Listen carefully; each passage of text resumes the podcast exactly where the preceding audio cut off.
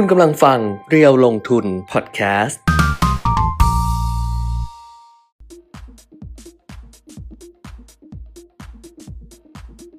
สวัสดีค่ะ สวัสดีครัอับปเดตเทรนด์ลงทุนนะคะกับทาง Facebook Live เรียวลงทุน เพจเรียวลงทุน แล้วก็ YouTube Live เรียวลงทุนด้วย วันนี้วันพุธกลางสัปดาห์ 16 มีนาคม 2565 ครับ วันนี้หวยออก อ๋อใช่วันนี้หวยออกอะนะครับก็อ่าเช่นเคยมาปฏิบัติหน้าที่เหมือนเดิมอ่าอันยองมาอาพบเซียวกันสิบนาฬิกานิดๆนะครับ ซึ่งก็อ่ายังมีคนติดตามเราอยู่อ่าหนาแน่นเช่นเคยนะ อันนี้ไม่รู้จะพูดอะไรเพราะเมื่อกี้ตอนมันมีโนติสเนี่ยมันเด้งมาว่าอ่า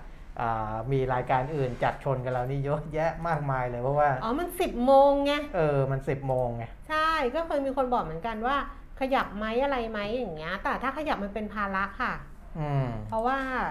เพราะว่าก่อนหน้า คือมาเร็วอะ่ะ นี่ขนาด คือถ้ามาเร็วอะทำไม่ทันอยู่แล้ว อ่าฮะ เนื่องจากมา10โมงนี่คุณปิ่มมิตสิบโมงยังไม่ลุกจากเก้าอี้เลย เออเร็วกว่านี้ไม่มีทางเลยอะ่ะเออ หรือว่าถ้าช้ากว่านี้มันก็ไม่ได้นะเออช้ากว่านี้มันก็จะแบบมันก็จะทำให้กระบวนการ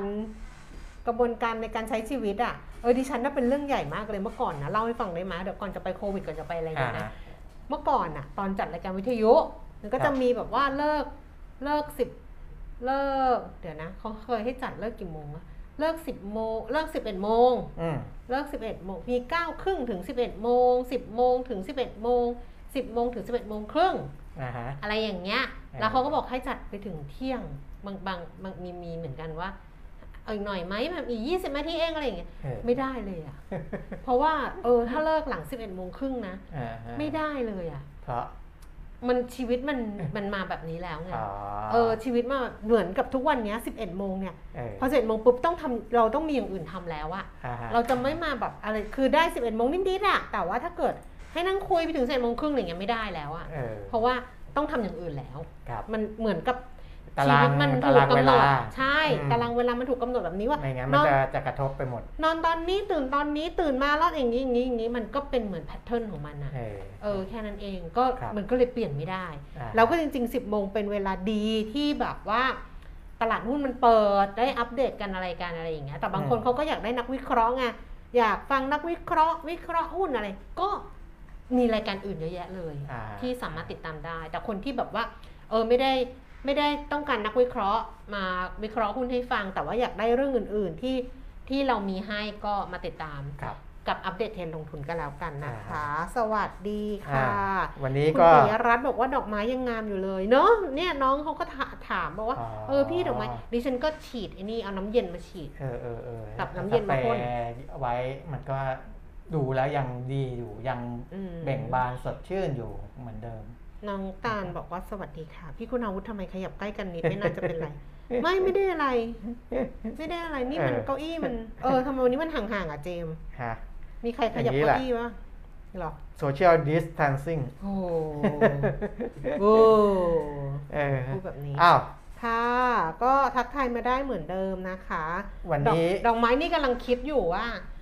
เออ สักแบบเดือนละครั้งดีไหมอ้าวเหรอ จ่ายตังค์อะเออซื้อเองอะเดือนละครั้งเพิ่มคอสิ่งนะเพิ่มใช่ต้นทุนเข้าไปอีกใช่นะเออเออแต่มันก็สวยดีไงกำลังคิดว่าเออเดือนเดือนหน้าเดี๋ยวถ้าเกิดมีตังค์อะถ้ามีตังค์เหลือๆอะเออเอาธีมสีเหลืองไหมกำลังคิดอยู่เลยเอออืมอะ แต่ไม่ถูกใจร้านดอกไม้ตรงที่เขาเอารูปไปลงแล้วหน้าเหวอๆอะเขาลบทิ้งไปแล้วเออเห็นบอกลบทิ้งไปแล้วยังไม่ได้ดูเลยอ่าฮะอะเพราะฉะนั้นทักทายกันได้เหมือนเดิมนะคะ กับอัปเดตเทรนด์ลงทุนวันนี้นะคะ เรื่องโควิด -19 ก็ยังอยู่เดี๋ยวอัปเดตกันแล้วก็วันนี้เนี่ยเรื่องของการลงทุนหลายคนอาจจะแบบมีความสุขมากขึ้นนิดนึง เพราะว่าตลาดหุ้นต่างประเทศเนี่ยก็ปรับตัวเพิ่มขึ้นครับแล้วก็ตลาดหุ้นบ้านเราก็ปรับตัวเพิ่มขึ้นด้วยครับแต่ถึงจะขึ้นยังไงมันก็ตันๆน่ะ ก็ไม่ไม่รู้ว่ามันเป็นแค่การ rebound อืมหรือว่าอ่าเป็นการขึ้นอืมแบบที่ปรับฐานเพิ่มขึ้นนะอืมเดี๋ยวเดี๋ยวค่อยๆดูกันไปแล้วกัน เพราะว่าค่ะบางสำนักก็บอกว่าอ่ายังไงก็มีการ rebound อยู่แล้วค่ะนะเพราะว่าตลาดต่างประเทศดีขึ้น เนื่องจากว่าอ่าสถานการณ์ที่อ่ามันเป็นตัวกดดันตลาดอยู่ก่อนหน้านี้ สงครามรัสเซียยูเครน ก็รบไปอืมเจรจาไปนะครับ แต่ยังก็ยังนั่นไม่น่าจะจบที่เจรจาไงตอนนี้ทุกคนเหมือนกับมองว่าเอคืออไม่น่าจะง่ายอะ น่าจะแบบเอาเกินเกินๆไว้นิดนึงก่อนอืมนะว่ามีโอกาสจะจบได้เหมือนกันอืมเพราะว่าทั้งสองฝ่ายก็เปิดทางอืมนะครับ ทั้งฝ่ายยูเครนและฝ่ายรัสเซียเนี่ยยังเปิดทางให้จบที่การเจรจา เพราะว่าตอนเนี้ยสะบักสะบอมเออ นะครับคือยูเครนเนี่ยสะบักสะบอมมากแหละอืมรัสเซียก็สะบักสะบอมพอสมควรจากการถูกแซงชั่น ถูกคว่ำบาตรอะไรต่างๆเนี่ยอืมนะครับแล้วก็อ่าทางตัวแทนของรัสเซียไม่ว่าจะเป็นทางด้านของรัฐบาลรัสเซีย หรือว่าทูตรัสเซียในประเทศต่างๆเนี่ยก็พยายามจะอ่าพูดให้กับชาวโลกเขาเข้าใจว่าค่ะสิ่งที่รัสเซียทำเนี่ยต้องการอะไรค่ะนะครับคือถ้าเขาบรรลุเป้าหมาย 2 ข้อนั้นเนี่ยเขาก็หยุดได้คือ 1. ให้ยูเครนเนี่ยอ่าคือคือหมอบราบคาบแก้ว คือไม่มาหือ หรือว่าที่จะมีอะไรมีปัญหากับรัสเซียในอนาคตไม่เคยได้นะครับยินคำนี้นานมากแล้วนะหมอบหมอบราบคาบแก้วเออนะนะครับเออการที่จะให้ยูเครนเขาหมอบราบคาบแก้วเนี่ยก็คือโโหต้องใช้ซ้ำเลยทำลายกำลังอากองทัพเออหรือว่าอะไรทางทหารของยูเครนเขาอ่าปราบให้เสร็จสิ้นนะครับ ถึงว่า จะเข้านาโตหรือไม่เข้านาโตถ้าเข้านาโตนั้นเรื่องใหญ่เพราะว่าเขาจะไปดึงนาโตมาอ่าทำให้รัสเซียเขารู้สึกเขาไม่ขาดความมั่นคงอืมนะครับ แล้วก็อ่า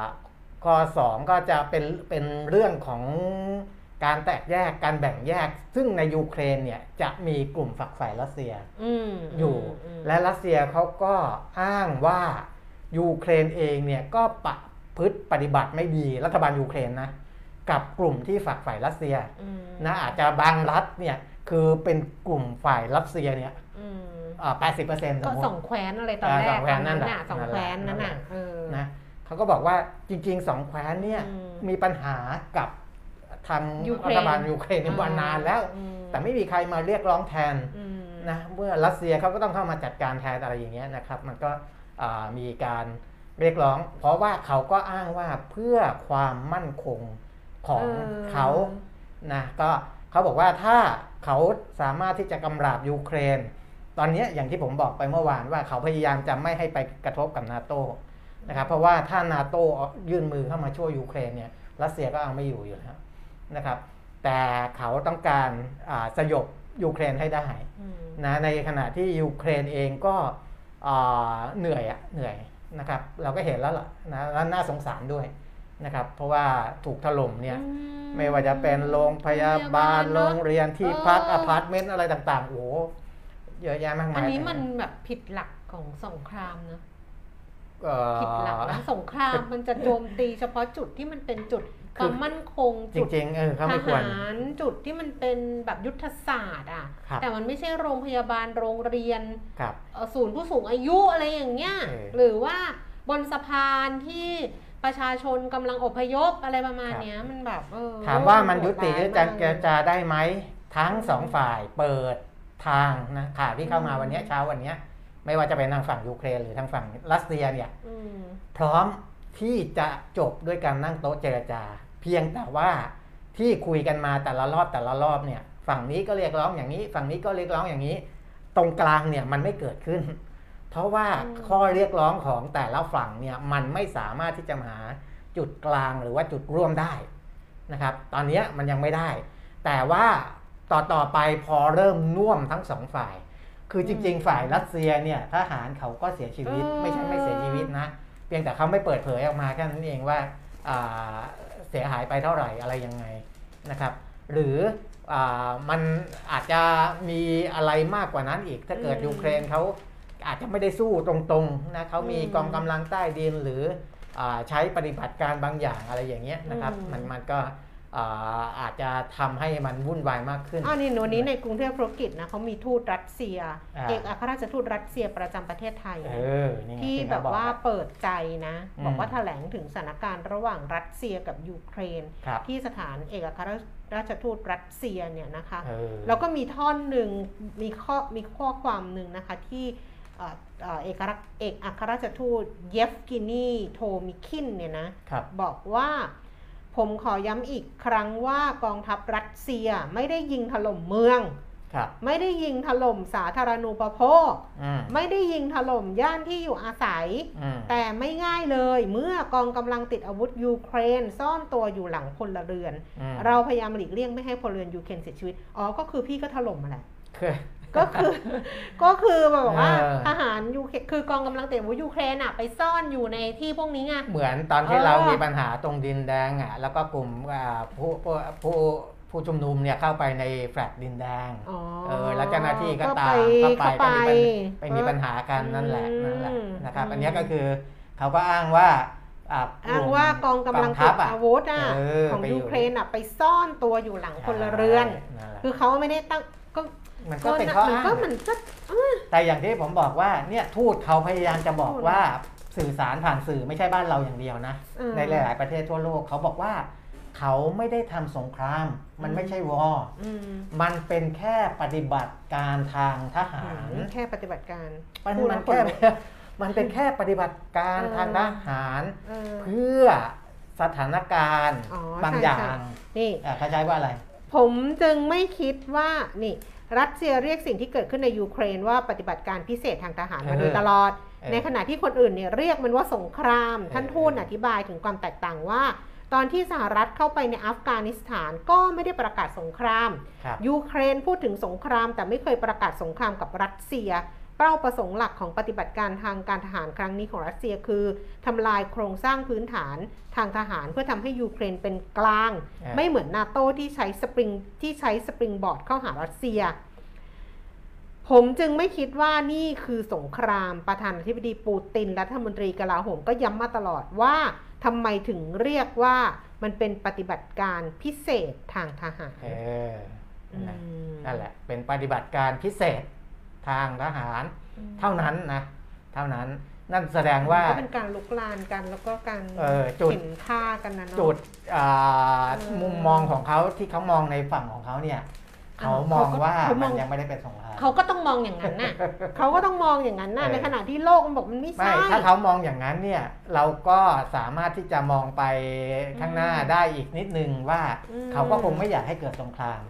เพราะถ้าอืมสหรัฐเยอรมันฝรั่งเศสหรืออมอ่าประเทศสมาชิกนาโตอื่นๆ เข้ามาช่วยยูเครนเต็มที่อืมเมื่อไหร่ อันนั้นแหละมันจะเกิดสงครามอืมนะครับ แต่เมื่อเขาพยายามย้ำว่าเขาไม่ได้ทำสงคราม เขาทำแค่ปฏิบัติการพิเศษทางทหารเนี่ยนั่นแสดงว่าเขาระมัดระวังอยู่เหมือนกัน ที่จะไม่ให้ลุกลามกลายเป็นสงคราม ระหว่างฝั่งอ่ายุโรปอเมริกากับนี่นะรัสเซียนะครับ อะนี่นะ อะไรนะหืมจะพูดอะไรนะ ว่าอ๋อเพิ่งดูไอ้นี่ไง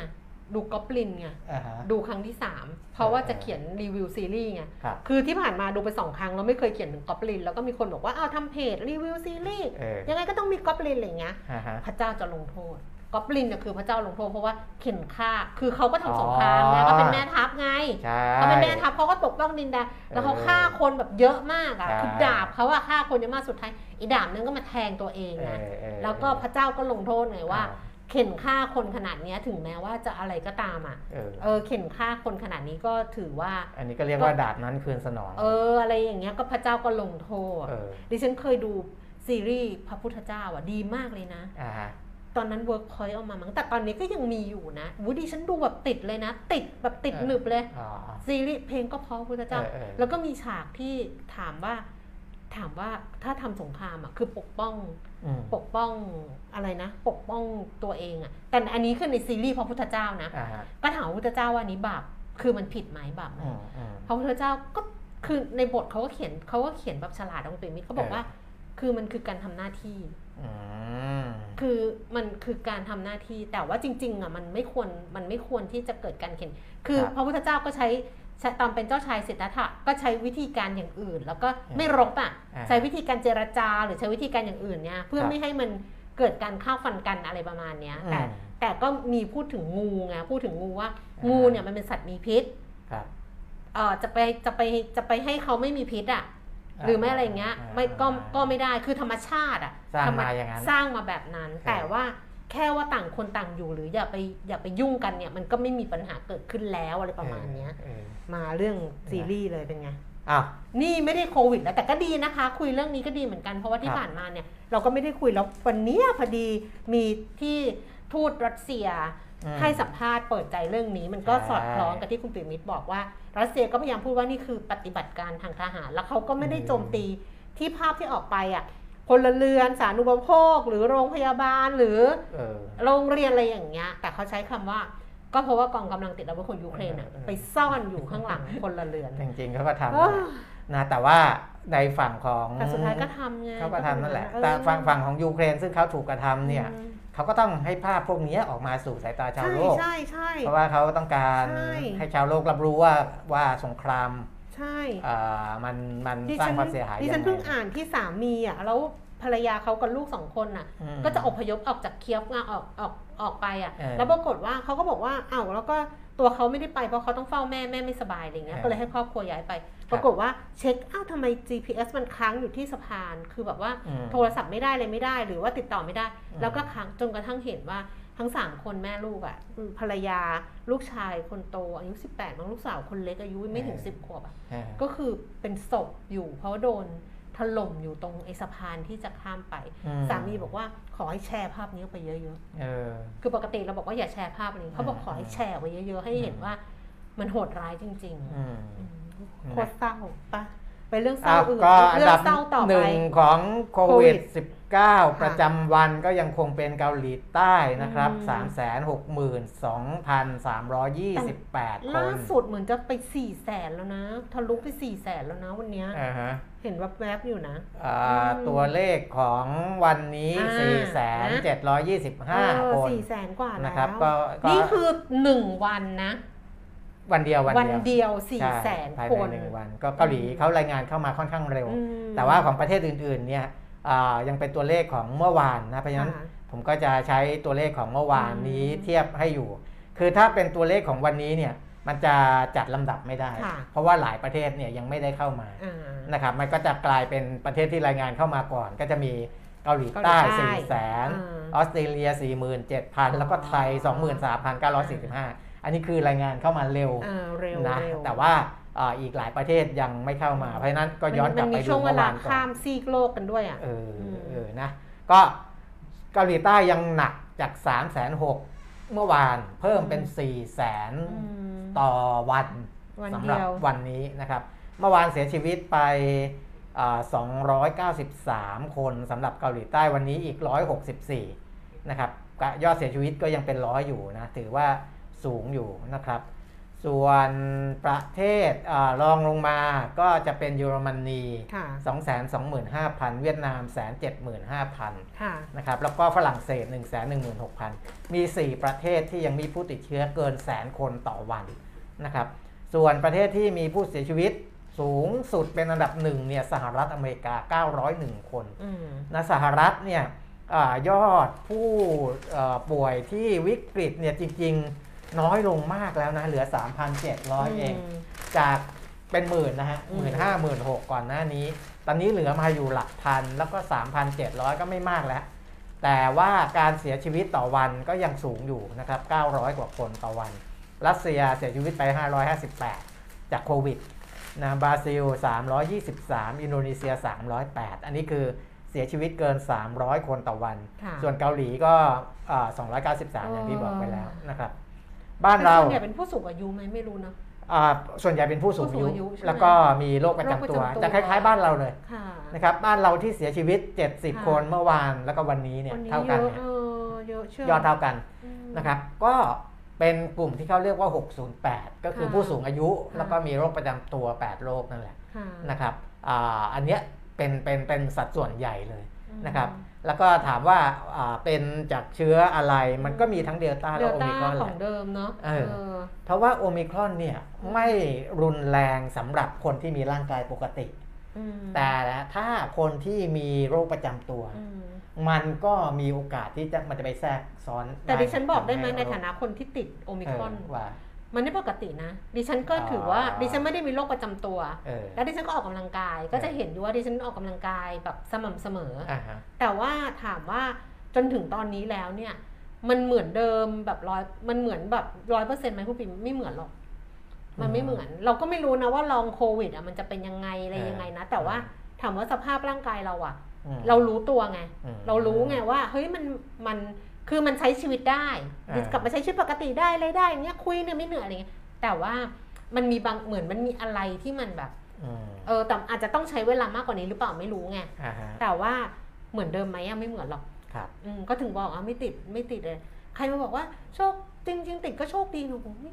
นะไม่ติดอะดีแล้วไม่ติดอะดีที่สุดเออออืมแต่ว่าที่บอกว่าจะพีคไปหรือยังผ่านจุดอืมพีคหรือยังเนี่ย ตอนเนี้ยถ้าในความเห็นส่วนตัวผมเนี่ย ผมว่าคิดว่ายัง น่าจะยังเพราะแหละว่าเออ เนื่องจากว่าย้อนกลับไปเมื่อวานที่ผมอืมบอกว่าคนที่ติดโควิด แล้วบอกว่าจะทำโฮมไอโซเลชันหรือว่าอืม อะกักตัวอยู่ที่บ้านเนี่ยมีจำนวนหนึ่งที่ไม่ได้กักจริง ออ เพราะฉะนั้นเนี่ยแน่นอนนะครับมันไม่ใช่ติดแค่อ่าคนในบ้านอืมทั้งหมด อืม สมมุติว่าคุณไม่ระมัดระวังคุณเป็นคนหนึ่งในบ้านเนี่ยมีความเสี่ยงสูงอยู่แล้ว อืม แต่ถ้ายิ่งคุณไม่ไม่ระมัดระวังในการออกไปใช้ชีวิตข้างนอก อืม เพราะว่า คุณไม่มีอาการอะ ใช่มันไม่มีอาการเออหรือแล้วมีอาการะนิดๆฉันก็หน่ปอยๆกติไม่ได้เป็นอะไรอย่างเงี้ย อย่างที่คุณแก้มบอกแม้ แต่อุณหภูมิมันยังไม่ขึ้นเลย ขึ้นเออ ดิฉันยังบอกเลยว่าเดินเข้าไปนะไอ้ติดติดอุณหภูมินะเออ ใช้ไม่ได้หรอกเพราะว่ามันเออไม่มันไม่ขึ้น อ่า ดิฉันน่ะติดไปเหอะมันไม่ขึ้นวัดไข้ใช่ ทุกวันก็ไม่เคยมีเพราะไข้ฉะนั้นอุณหภูมิร่างกายก็ปกติอืมอ่าอาการก็นิดนิดหน่อยหน่อยๆ ไม่ได้มีอะไรแบบผิดไปจากเดิม แต่คุณมีเชื้อโควิดอยู่ในตัวเนี่ยเออถามว่ามันจะจุดพีคไหมมันไม่พีคไม่พีคง่ายอืๆมเพราะว่าคุณจะยังเจอคนพวกเนี้ยเดินปนปะอืมปนอยู่กับคุณเนี่ยในสถานการณ์เพราะทั่วฉะๆไปนั้นเนี่ยน่ะสำคัญที่สุดอยู่ก็คือเหมือนเดิมอะเออเว้นระยะใส่แมสเออใส่แมสแล้วก็ล้างมือบ่อยๆ อันนี้นะครับดิฉันพอรอดออกมานะ กลายเป็นคนแบบ คือปกติล้างบ่อยอยู่แล้วนะเออตอนนี้บ่อยกว่าเดิมอีกบ่อยจนกระทั่งมืออะไอ้นี่ไปหมดแล้วอะเออแบบบ่อยบ่อยมากเออเราก็ต้องระวังมากเลยค่ะ ว่าไม่อย่าให้เอามือแบบไปสัมผัสโดใบนหน้าอะไรอย่างเงี้ยเออต้องระวังต้องแบบครัเฮ้บต้องเอ๊ะเอ๊ะเอ๊ะอย่างนี้เลยอะต้องเออไม่ให้โดนเลยอะเออเออ แล้วตอนเนี้ยที่คุณปิ่มไปบอกว่า มันยังไม่พีกอะครับเพราะว่าหนึ่งที่ที่ที่พูดว่าเออมันไม่แสดงอาการ แล้วก็ไปใช้ชีวิตปกติอยู่อะไป แล้วล่าสุดอะกทมขยายเวลาให้ดื่มอะเออ ได้ถึงห้าทุ่มอะเออมันไม่พีกหรอกมันต้องไปอีกเออใช่ป่ะมันต้องใช่ไปอีกเพราะว่า เพราะว่าให้ดื่มมันก็คือแบบอะคือเราเหมือนเราพยายามใช้ชีวิตที่มันเป็นชีวิตปกติอะอืมเออในภาวะที่มันไม่ปกติอะครับเพราะฉะนั้นเนี่ยยอดมันต้องเพิ่มกว่านี้อยู่แล้นะวเพราะฉะนั้นไอ้ตัวที่สูงไปแล้วเมื่อวันที่ 26 กุมภาอืม25,615 รายเนี่ย มันไม่น่าจะหยุดอยู่ตรงนั้นเออนะครับ เพราะว่าอ่าวันนี้เนี่ยตัวเลขที่เข้ามา 23,945 นะครับ แต่ว่าอย่าลืมว่า ATK เนี่ยยังขึ้นขึ้นลงลงๆอยู่อืมนะ ATK เป็นบวกเมื่อวานอาจจะหมื่นกว่าอืมวันนี้ 24,000 คน 24,059 คนนะครับ เพราะฉะนั้นอ่าตัวเลขไอ้ที่ติดอ่าชัดๆ ในการตรวจด้วย ATK เนี่ยนะครับ เดี๋ยวก็จะไปเข้าไปสู่ในการตรวจ RT-PCR นะครับมันก็ยังไงก็ก็เพิ่มขึ้นอยู่ดี 25,000เนี่ยผมว่าถ้าเอาจริง ๆแล้วก็ก็ยังยังไม่พีคนะครับอืมก็ยังสามารถไปได้เพราะอีฉะกนั้นของวันนี้กราฟิกที่เจมส์ขึ้นมาก็คือติดเชื้อเพิ่มเนี่ย23,945 หายป่วย 23,339ครับแล้วก็เสียชีวิตเพิ่มเนี่ย70 คนนะคะอ่าฮะอืมอะก็เอ่อดูแลตัวเองแหละ ดูแลตัวเองนะครับ ใช่ใช่ใช่ไม่ติดดีที่สุดจริงอ่าฮะๆจากใจคนติด จากใจคนที่ติดแล้วก็แล้วก็ไม่ได้มีอาการอะไรอะ่ะครับเออว่าไม่ติดคือดีที่ดีที่สุด the best ติด แต่ถ้าติดถามว่าถ้าติดแล้วเนี่ยโลกก็ไม่แตกค่ะ ก็คือแบบไม่ได้ไม่ได้แบบเออไม่ได้แบบจะต้องอะไรขนาดนั้นไงเออฮะไม่ได้จะต้องแบบว่า โอ้ยแบบฟูมไฟายไม่ต้องไงครับคือวินาทีแรกที่ รู้ตัวว่าติดอะใจมันจะใจมันจะหาย ใจใจมันจะหาย มันจะหายเนี่ยมันมันไม่ได้กลัวตายนะ เพราะว่ามันไม่ตายไงก็รู้ว่าเราก็รับวัคซีนแล้วเลยแล้วมันแต่ว่าใจมันจะหายตรงที่แบบเฮ้ยคนรอบข้างเราจะเป็นยังไง คนที่อยู่ใกล้ชิดเราจะเป็นยังไง เราจะอะไรยังไง เราจะยังไงดีวะอะไรประมาณเนี้ยอะว่าเออเราทำให้คนอื่นเดือดร้อนหรือเปล่าอะไรเงี้ยมันจะวูบหนึ่งมันจะเป็นอย่างนี้อืมอะก็สิบจังหวัดนี้นะครับกรุงเทพมหานครยัง 3,400 นครศรีธรรมราช1,440ชนบุรี1,300กว่าอืมนอกนั้นก็ต่ำกว่าพันก็คือสมุทรปราการสมุทรสาคร ฉะเชิงเซาอยุธยาราชบุรี สงขลาปทุมธานีนะครับอือฮึก็อ่ามีทั้งรอบๆกรุงเทพมหานคร แล้วก็ในทางภาคใต้อืมนะครับนครศรีธรรมราชแล้วก็สงขลาที่ยังหนักอยู่นะครับค่ะจังหวัดอื่นๆก็อาจจะสบายใจได้หน่อยนะครับ แต่ก็อย่าประมาทละกัน ครับใช่อะไปดูข้อมูลการเงินกันดีกว่าคุณค่ะหุ้นเผื่อเพิ่มชีวิตจะดีขึ้น เพอืราะมว่าเมื่อคืนนี้นะคะ ที่ตลาดหุ้นนิวยอร์กนี่ปรากฏว่าดัชนีอุตสาหกรรมดาวโจนส์กลับมาปรับตัวเพิ่มขึ้น เมื่อวานไม่ขยับเลยใช่ไหมที่เราคุยกันนะคะใช่แต่เมื่อคืนเนี่ยขึ้นไปเกือบ 600 จุดค่ะใช่599.10 จุดนะคะ 1.82%ค่ะไปปิดที่ 33,544 จุด NASDAQ เพิ่มขึ้น 367จุด2.9%อ่าฮะคืนก่อนลงไป 2%นะครับเมื่อคืนนี้เพิ่มขึ้นมาเกือบ 3% S&P 500 ก็เพิ่มขึ้น 89จุด2.14%ค่ะ เขาเขาใครกังวลกันเรื่องอะไรอะอ๋อเพราะก็จะรอเฟดใช่ไหมคืออาเรื่องของราคาน้ำมันที่มันปรับลดลงเนี่ยอ๋อมีส่วนสำคัญเพราะว่าอ่า ถ้าราคาพลังงานมันพุ่งอืมพุ่งขึ้นไม่หยุดเนี่ยมันจะอืมทำไปกดดันเงินเฟ้ออืมตอนนี้พอราคาน้ำมันมันเริ่มเริ่มแผ่วลงแผ่วเนี่ยลงบ้างนะมันก็อ่าทำให้แรงกดดันต่อคเงิลายนเฟ้อควาลมดกังวลงอ่าเอออันนั้นน่ะเป็นตัวหลักๆเลยอ่าค่ะ ส่วนฟุตซี่ร้อยนะคะที่ลอนดอนเมื่อคืนนี้ค่ะลงไป 17.0.2% CAC 40 ตลาดหุ้นปารีสฝรั่งเศส ลงไป 14.0.2%แล้วก็ดัคซังเฟิร์ตเยอรมนี ลงไป 11.0.09%ค่ะ ในเอเชียเช้าวันนี้ก็ส่วนใหญ่ปรับตัวเพิ่มขึ้นนะคะ ตลาดหุ้นโตเกียวนิเกอีเพิ่มขึ้นไป 480 438จุด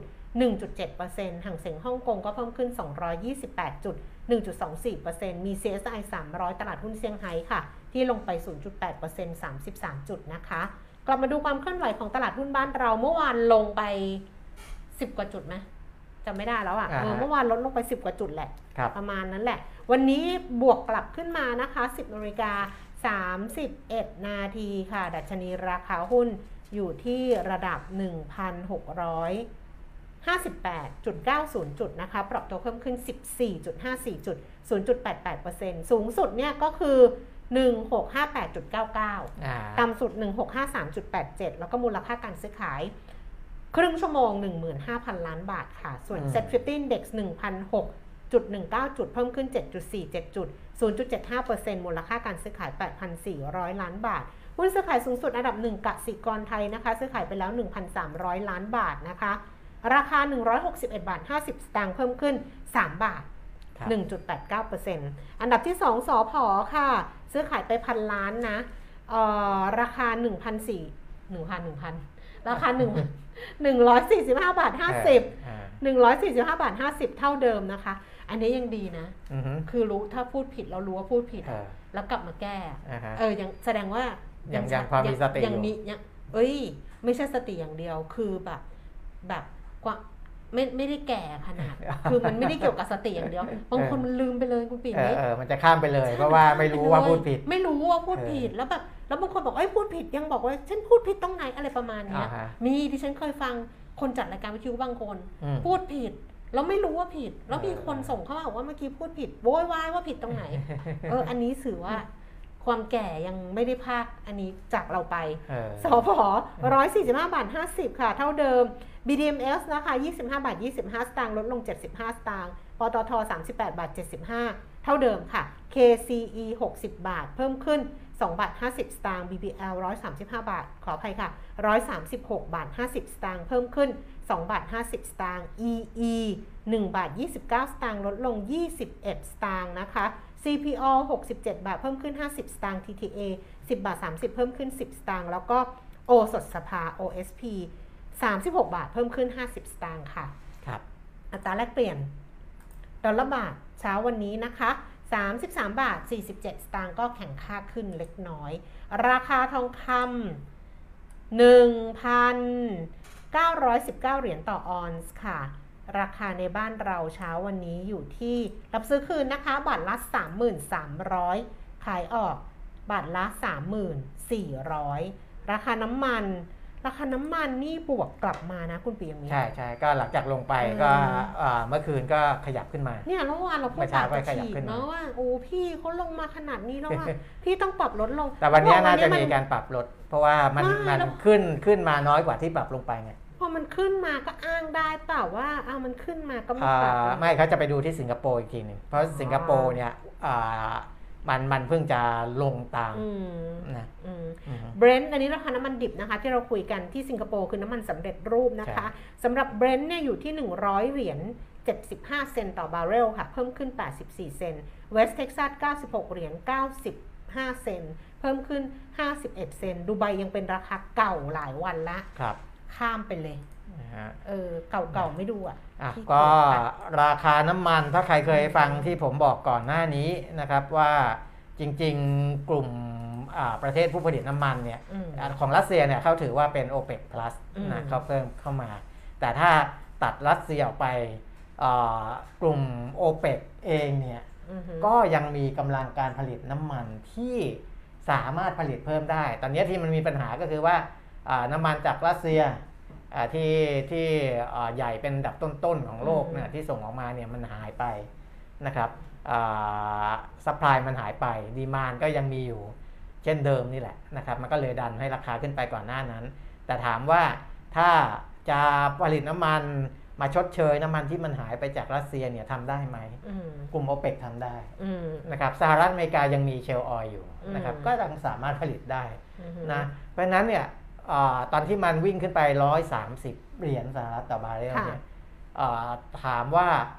ตรงนั้นน่ากลัวไหมมันก็น่ากลัวค่ะแต่มันจะไป 200 แบบที่รัสเซียเขาบอกไว้ ก็ไม่คิดว่าควรจะเป็นอย่างนั้นเมื่เพอวานราะว่าก็มีคนบอก 200 นะที่เจ็ดสำนักแบงก์อะไรอ่ามีคนมองเหมือนกันมีมีบอกนะแต่ว่าจริง ๆ มันไม่ควรจะไปตรงนั้น เพราะกลุ่มประเทศผู้ผลิตน้ำมันเองเนี่ยก็เคยเจออืม นะว่าราคาที่มันจะพุ่งไปขนาดนั้นเนี่ย มันอาจจะเป็นความหอมหวานชั่วคราว เพราะว่าเขาก็ได้กำไรเยอะในช่วงนั้นแหละค่ะก็จะกอบโกยอ่ากำไรจากการขายน้ำมันกันมาโหฬารแต่พอไปถึงจุดหนึ่ง เราก็เคยเห็นมันกลับมาถึงสามสิบ30เหรียญต่อบาร์เรลอะไรอย่างเงี้ยสามสี่สิบเหรียญเอสามอสิบ30สี่สิบ40เหรียญซึ่งมันไปอาจจะแบบไปปริมปริมๆกับต้นทุนการผลิตคือขายแล้วไม่ได้กำไรอะพูดง่ายๆนะอ่า ต้นมันมันอย่างเงี้ยเขาก็ไม่ไม่อยากให้มันเกิดขึ้นอืมในแบบนั้นไงนะเขาเขาเขาก็อ่าพยายามจะดูอยู่ด้วยเหมือนกันแหละ ผมว่าในช่วงที่ผ่านมานะอืมอาจจะไม่ได้ปีมีการประชุมกันอย่างเป็นทางการ แต่ว่าเขาก็คงหารือกันอือฮึว่าเออถ้ามันอ่าราคามันพุ่งสูงขึ้นไปมากมากๆจริง ๆ เนี่ย อาจจะต้องมีการส่งสัญญาณจากกลุ่มโอเปกไหมอืมนะว่าจะผลิตน้ำมันเพิ่มมาชดเชยให้ส่วนที่มันขาดไปในโลกได้นะคขรัอบงบ้านเราเมื่อวานเขาคุยกันเรื่องนี้ด้วยนะเรื่องเรื่องน้ำมันน้ำมันอ่าเรื่องพลังงานไงใช่เราต้องเตรียมพร้อมไงเตรียมความอืมพร้อมในเรื่องของพลังงานอืมนะครับ ก็จุดเนี้ยก็เลยทำให้ความกังวลว่าราคาพลังงานที่มันจะสูงขึ้นไปทำให้เงินเฟ้อมันสูงขึ้นอืมมากเกิด stagflation เพราะว่าเศรษฐกิจเอ่ออ่าโตน้อยอืมนะแต่ว่า ต้องขึ้นดอกเบี้ย เพราะว่าเงินเฟ้อมันสูงเออต้องขึ้นดอกเบี้ยเพื่อไปสกัดเงินเฟ้ออะไรมันจะผูกกันไปหมด แต่พอราคาน้ำมันมันเริ่มกลับมาอยู่อย่างเวสเท็กซัสต่ำกว่าร้อยอืมนะเบรนท์อาจจะอยู่ปริมๆเส้นร้อยร้อยบวกนิดหน่อย แต่ก็ถือว่ายังอยู่ในระดับที่มันคลายความกังวลได้อืมนะครับ อันนั้นคืออาประเด็นหลักที่ส่งผลต่อตลาดหุ้นอ่าในหลาย ๆ ประเทศของโลกของวันนี้นะครับอือฮึอือฮึอ้าวอ่า ในส่วนอื่นในส่วนของจีนเองเนี่ยที่เราบอกว่าอ่าเขาก็มีปัญหาเฉพาะตัวของเขานะครับในเรื่องของมาตรการเข้มงวดเกี่ยวกับไอ้บริษัทเกม หรือเรื่องเทคโนโลยีอะไรต่างๆเนี่ยแต่ในตัวเลขที่สำนักงานสถิติแห่งชาติจีนรายงาน เกี่ยวกับยอดค้าปลีกเดือนมกรากุมภาเนี่ยค่ะปรากฏว่าโตดีกว่าที่คาดนะครับ เพราะว่า มกรากุมภาเนี่ยเพิ่มขึ้น 6.7%นะสูงกว่าที่นักวิเคราะห์อ่าคาดนักวิเคราะห์นี่ก็คือการสำรวจของสำนักอ่าข่าวรอยเตอร์นะครับเขาบอกว่ายอดค้าปลีกจะเพิ่มแค่ 3%แต่ออกมาจริงเนี่ย 6.7%ดีกว่าที่คาดเยอะอันนี้ของจีนนะเขาก็ใช้ของเขาเองอะเนาะเออซื้อกินซื้อใช้เขาเองอะเนาะใช่อืมนะครับอ่า ในขณะที่อ่าการผลิตภาคอุตสาหกรรม ช่วงเดือนมกราคมกุมภาก็เพิ่มขึ้นสูงกว่าที่คาดด้วยนะครับอืมเพราะว่าสูงขึ้น 7.5%นักวิเคราะห์คิดว่าจะเพิ่มขึ้นเนี่ย 3.9 เองอืมนะก็ถือว่าดีขึ้นทั้งในฝั่งอ่าค้าปลีก ทั้งในฝั่งของภาคการผลิตภาคอุตสาหกรรมนะครับการลงทุนในสินทรัพย์ถาวรก็เพิ่มขึ้น 12.2%นอืมะครับ ตัวนี้ก็แข็งแกร่งกว่าที่นักวิเคราะห์คาดอีกอืมนักวิเคราะห์คาดว่าการลงทุนในสินทรัพย์ถาวรของจีนจะเพิ่มขึ้นแค่5%นะส่วนอัตราการว่างงานช่วงเดือนมกราคมพาของจีนเนี่ย5.5%ไม่เปลี่ยนแปลงจากช่วงเวลาเดียวกันของปีก่อนนะอ่า NBS หรือว่าสำนักงงานสถิติแห่งชาติจีนบอกว่าเศรษฐกิจจีนมีการฟื้นตัวอย่างต่อเนื่อง โดยความต้องการการด้านการผลิตมีการขยายตัวอย่างรวดเร็ว ในขณะที่การจ้างงาน และด้านราคาเนี่ยก็ยังถือว่าอยู่ในระดับที่มีเสถียรภาพนะครับ นอกจากนี้แรงขับเคลื่อนทางเศรษฐกิจด้านใหม่ๆ ยังคงมีความคืบหน้าด้วยดี และการพัฒนาคุณภาพที่ต้องการให้ยกระดับคุณภาพเนี่ยก็ดีขึ้นด้วยเช่นเดียวกันนะครับนั้นเราจะเห็นว่าจีนซึ่งเป็นเศรษฐกิจใหญ่อันดับสองของโลก ที่มีความกังวลอยู่ก่อนหน้านี้ว่าเศรษฐกิจเขาโตต่ำ แต่ภาครัฐบาลจีนเนี่ยบอกว่าจะโต 5.5%ยังมีความนะแข็งแกร่งอยู่อะเนาะเขาก็ยังมองว่ามีความแข็งแกร่งอืมและไม่ได้แข็งแกร่ง คือเขามองหลายด้านนะประกอบการด้านการจ้างงานอืมด้านและที่สำคัญเนี่ยที่เขาพูดถึงเรื่องคุณภาพเนี่ยผมว่าอันนี้เป็นเรื่องสำคัญเลย เพราะว่าที่ผ่านมาอ่าสินค้าจีน หรืออะไรต่างๆเนี่ยก็จะถูกมองในเชิงคุณภาพนะหรือว่าอ่าเทคแม้แต่เทคโนโลยีต่างๆเนี่ยมันเหมือนกับว่า พอฝั่งตะวันตกเนี่ยอืมคิดขึ้นมาแล้วอืมจีนเขาก็มาทำตามอืมแต่คุณภาพอาจจะได้ไม่เท่าอืมทางฝั่งตะวันตกอะไรอย่างเงี้ยนะครับอ่าฝั่งตะวันตกมี Google อืมที่เป็น Search Engine ขนาดใหญ่ จีนเขาก็มี Search Engine ขนาดใหญ่เขาใช้ของเขาเองไงอะเออนะครับอ่าในฝั่งตะวันตกมีเทสลาซึ่งเป็นอืมเจ้าพ่อแห่งยานยนต์ไฟฟ้า จีนเขาก็มีเจ้าพ่อยานยนต์ไฟฟ้าของเขา อะไรอย่างเงี้ยเป็นต้นนะครับ แต่เขาก็พยายามจะบอกชาวโลกว่า แม้ว่าจีนจะทำอะไรหลาย ๆ อย่าง ตามทางฝั่งของตะวันตก ทางยุโรปทางอเมริกา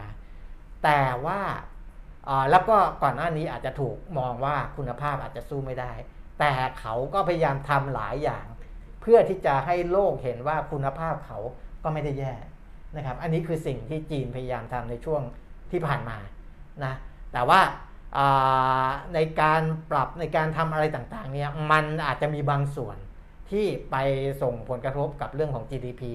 อยู่ด้วยนะครับ แต่ถ้าเขาทำได้อย่างนั้นจริง ๆ เนี่ยต่อไปแล้วก็ถ้าประคอง GDP ได้ปีนี้โตได้สัก 5%อะไรเงี้ยนะปีหน้าเขาอาจจะ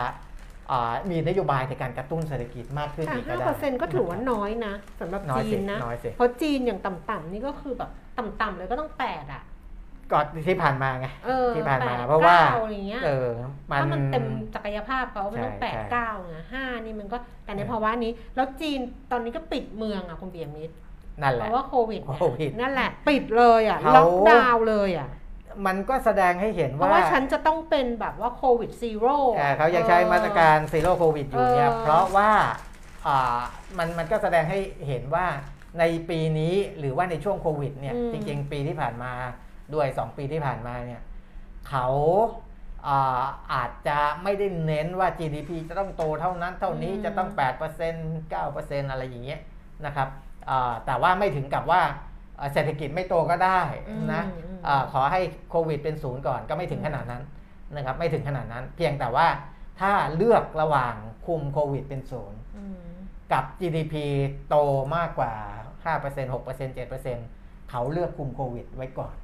อืม นะอะเขาเลือกแนวทางนั้นก็อะแล้วนี่อ่าอะคุณก็บอยคุณเป็นบอยทางของส่งเขามาบอกว่าครับกองทุนจีนร่วงลงมาเรื่อยๆ เช่นเดียวกับกองทุนเทคโนโลยีเลยน้ำตาจีไหลนั่นแหละมันเพราะว่าหุ้นจีนใช่บางตัวเนี่ยลงมาครึ่งหนึ่งนะใช่เออลงมาคืเกืออบอันเกือบเนี้ยห้าสิบเปอร์เซ็นการต์ลสี่งสิบการลดลงมาของกองทุนจีนหรือว่าหุ้นในกลุ่มเทคโนโลยีอะไรประมาณเนี้ยมันก็ไม่ได้ไม่ไม่ไม่ใช่เรื่องของ การขยายตัวทางเศรษฐกิจ หรืออัตราการโตแต่มันเป็นเรื่องของการควบคุม การกำกับใช่ของเขาซึ่งเขาก็มีเหตุผลที่อยู่ภายใต้การควบคุมการกำกับว่าครับเป้าหมายของเขาคืออะไร เขาต้องการอะไรใช่เพราะฉะนั้นเนี่ยแน่นอนนะมันก็ต้องกระทบกับราคาหุ้น เพราะว่ามันถูกควบคุมถูกกำกับอืมถูกเข้มงวดต่างๆ นานา จริง ๆ ถ้ามองเอออีอีกมุมหนึ่งนะ คืออาการที่เขาพยายามไม่ให้บางเจ้าอืมบางรายเนี่ย ใหญ่จนครองตลาดอะไรอย่างงี้เกินใช่ไหมควบคุมเนี่ยอืมเพราะถ้าปล่อยไปเรื่อยๆเนี่ยอืมแน่นอนรายที่ใหญ่อยู่แล้วเนี่ยเขาจะมีอะไรหลายอย่าง ซึ่งมันอืมเหนือกว่าพวกรายเล็กอืมๆนะครับเขาก็จะใหญ่ไปเรื่อยๆเรื่อยๆอันนี้มันพก็ถึต้องไปจุดูหนึ่ระยะมันก็จยาวคุมไม่ได้ไงเนาะพูดเออถึงมันต้องไปดูว่าสุดท้ายแล้วเนี่ยไอ้ปลายทางของเขาอะที่เขาเออทำแบบเนี้ยครับ สุดท้ายปลายทางแล้วว่ามันยังไงแต่ว่าเพราะคนจะทนไหวหรือเปล่าไงกับเออการถือถือรอเพราะฉะนั้นกองทุนจีนอะไรจริง ๆ เนี่ยอืมมันต้องไปดูในพอร์ตอ่าอืมที่มันลึกลงไปแล้วก็อืมผมว่า fund manager เองก็ก็น่าจะคิดได้แหละใช่ต้องว่าตมดูต้องกระจายอืมอ่าพอร์ต เพราะว่าก่อนหน้านี้เนี่ยจะไปลงรายใหญ่ ๆ เป็นหลักอ่าเอ่อเพราะว่าเบอร์หนึ่งเบอร์สองเบอร์สามอะของจีนคือ คือหรือว่าอาจจะ top 5 ของอืมแต่ละแต่ละ sector ของจีน ถ้าพวกนั้นเนี่ยมันมั่นคงอยู่แล้วอืมแต่ว่าพอนโยบายของรัฐบาลจีนบอกมาว่าแบบนี้มาเฮ้ยเปรี้ยงอืมคุณใหญ่แต่ว่าคุณต้องอืมทำให้ดีนะอืมคือคือเอ่อห้ามปลูกขาดห้ามนู่นห้ามนี่ หรืออะไรก็แล้วแต่เนี่ยนะครับที่เขาพยายามกันเนี่ยนั่นแสดงว่าเขาน่าจะเปิดโอกาสให้รายกลางรายเล็กเนี่ยได้มีโอกาสหายใจสู้กับพวกรายใหญ่ ๆ ได้ นะเพราะฉะนั้นฟันเมนเจอร์เองเนี่ยเขาต้องไปเสาะแสวงหาการลงทุนอ่าสำหรับบริษัทจีนที่เป็นดาวเด่น มันก็จะมีเข้ามานะมันจะไม่ใช่มันไม่ใช่มันจะไม่ใช่แบบลักษณะเดิมผมถึงไม่ชอบกองทุนที่เป็นแบบ passive fund นะต้องไปดูกองทุนที่ Active active อ่าที่เขาสามารถที่จะปรับเปลี่ยนพอร์ตอะไรได้นะครับแต่ว่าที่ผ่านมาผมไม่ได้แนะนำในฝั่งสหรัฐกับจีนนะ ผมอ่ามาดูอาเซียนในฝั่งของอาเซียนเป็นหลัก เพราะว่า อาเซียนอาเซียนเองเนี่ยผลกระทบก็อาจจะอ่าไม่ได้มากเท่าในฝั่งสหรัฐกับจีน แล้วก็เวลาที่จะฟื้นตัวก็มีโอกาสฟื้นตัวได้ได้มากด้วยนะครับ คือมันไม่อะคืออาเซียนมันก็ดีอย่างหนึ่งตรงมันไม่ขัดแย้งกับใคร ใช่แล้วก็คือพอไม่ไม่ขัดแย้งไม่ไม่อะไรอย่างเงี้ยมันเหมือนกับแล้วว่าก็มีคนอยากผูกสัมพันธ์จำได้มาที่ดิฉันเคยบอกอะเออว่าไอ้รถแมพอะจีนก็จะพุ่งมาใช่อาเซียน อเมริกาก็จะพุ่งมาให้ความเขาสำต้อคังญเอาอาเราเซียนอืมเออญี่ปุ่นก็จะแบบมีอะไรอย่างเงี้ยครับเกาหลีใต้ก็จะพุ่งมาอาเซียนอะไรประมาณเนี้คยรับมันก็แบบเออคือยักษ์ใหญ่ต่างๆอะเขาต้องเอาเอออาเซียนไว้เป็นมิตรอืมนะเพราะฉะนั้นถ้าอ่าประกลุ่มประเทศอาเซียนไม่ไม่หาเรื่องใส่ตัวเองอะนะครับก็สามารถจะเข้าได้เข้าได้ทั้งสองฝั่งไม่หาเรื่องเออเข้าได้ทั้งฝั่งสหรัฐเข้าได้ทั้งฝั่งจีนเพราะฉะนั้นโอกาสเอออ่าการเติบโตมันก็ยังมีอยู่ค่ะนะครับ อ้าวกองทุนการเงินระหว่างประเทศหรือว่า IMF บอกว่าสงครามรัสเซียกับยูเครนเนี่ยอ่าส่งก็ส่งผลกระทบทำให้เศรษฐกิจโลกมีการขยายตัวที่อ่อนแอลง เงินเฟ้อที่เกิดจากราคาอาหารและพลังงานปรับตัวสูงขึ้นอืมนะครับ แต่อย่างไรก็ตามอ่าก็คิดว่าภูมิภาคเอเชียแปซิฟิกจะได้รับผลกระทบจากสงครามรัสเซียยูเครนในวงจำกัดอืมนะครับอ่าเนื่องจากว่า ประเทศในเอเชียเนี่ยไม่ได้มีความสัมพันธ์ทางเศรษฐกิจที่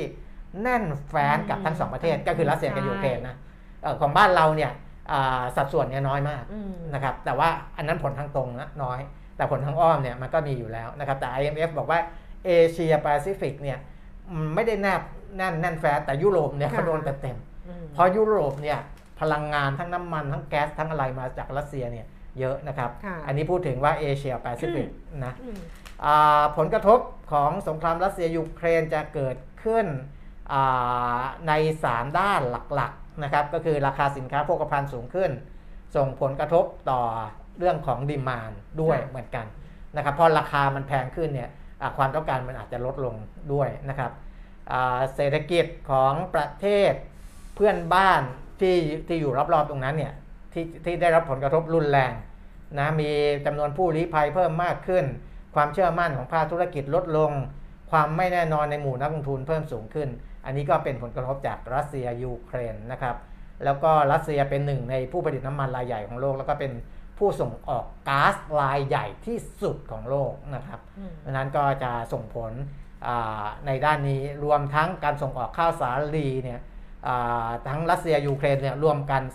30%ของยอดส่งออกข้าวสาลีทั่วโลก เราจะเห็นว่า สินค้าที่ใช้ข้าวสาลีเป็นวัตถุดิบได้รับผลกระทบ เยอะซึ่งดิฉันไม่รู้จัก ไม่รู้จักว่าข้าวไปทำอะไรบ้างข้าวสาไม่ลีรู้จักข้าวสาลีเออ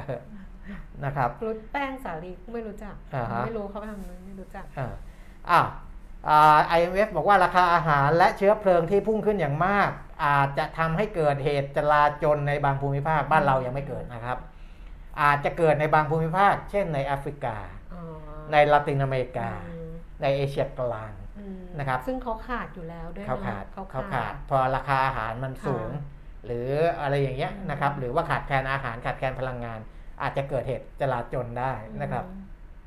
แล้วก็ประเทศที่พึ่งพาการนำเข้าปิโตรเลียม จะได้รับผลกระทบหนักที่สุดนะอ่าส่วนจีนซึ่งเป็นเศรษฐกิจใหญ่อันดับสองของโลกนั้น คาดว่าผลกระทบที่เกิดขึ้นในทันที ก็คือในระยะสั้นๆเนี่ยจะค่ะน้อยกว่า เนื่องจากจีนมีแนวโน้มที่จะใช้มาตรการกระตุ้นทางการคลัง ซึ่งจะช่วยให้จีนบรรลุเป้าหมายการเติบโตของ GDP ที่ระดับ 5.5%ในปีนี้ได้นะผมบอกไปเมื่อวานว่าอืมมีบางสำนักเขาลดเป้าหมายการเติบโตของจีนแล้วนะครับค่ะอ่าอาจจะไปเหลือ 4%ด้วยซ้ำนะครับหรือต่ำกว่าซึ่งนั้นด้วยะถ้าอย่างเงี้ยต่ำใช่ต่ำเลยล่ะแต่ว่า IMF ยังเชื่อนะครับอืมที่ออกมาวันนี้เนี่ยยังเชื่อว่า เดี๋ยวจีนเขาต้องใช้มาตรการทางการคลังเขายังมีช่องว่างที่ต้องใช้ยังใช้ตรงนั้นได้อยู่อืมและจะทำให้เศรษฐกิจจีนโตได้ 5.5%ตามที่เขาตั้งเป้าหมายไว้ได้ในปีนี้นะครับค่ะส่วนญี่ปุ่นและเกาหลีใต้ อาจจะสามารถลดผลกระทบได้ด้วยการใช้มาตรการอุดหนุนราคาน้ำมันอืมนะเพราะฉะนั้นตอนนี้เรื่องของราคาน้ำมันเป็นหลักอืมนะครับอ่าเหตุการณ์รัสเซียยูเครนส่งผลกระทบกับน้ำมันและก๊าซนะครับอ่า การช่วยเหลือมีหลายรูปแบบ แต่ IMF มองว่าเกาหลีใต้ญี่ปุ่น น่าจะใช้วิธีอุดหนุนราคา คือไม่ให้ราคาน้ำมันที่มันสูงขึ้น ไปส่งผลกระทบกับการบริโภค ก็เหมือนเหมือนนะครับเราอ่าอะเหมือนเราดีเซลอะก็คือนั่นเราก็คืออุดหนุนอยู่อะครับไม่ให้เกินลิตรละ30 บาทครับอืม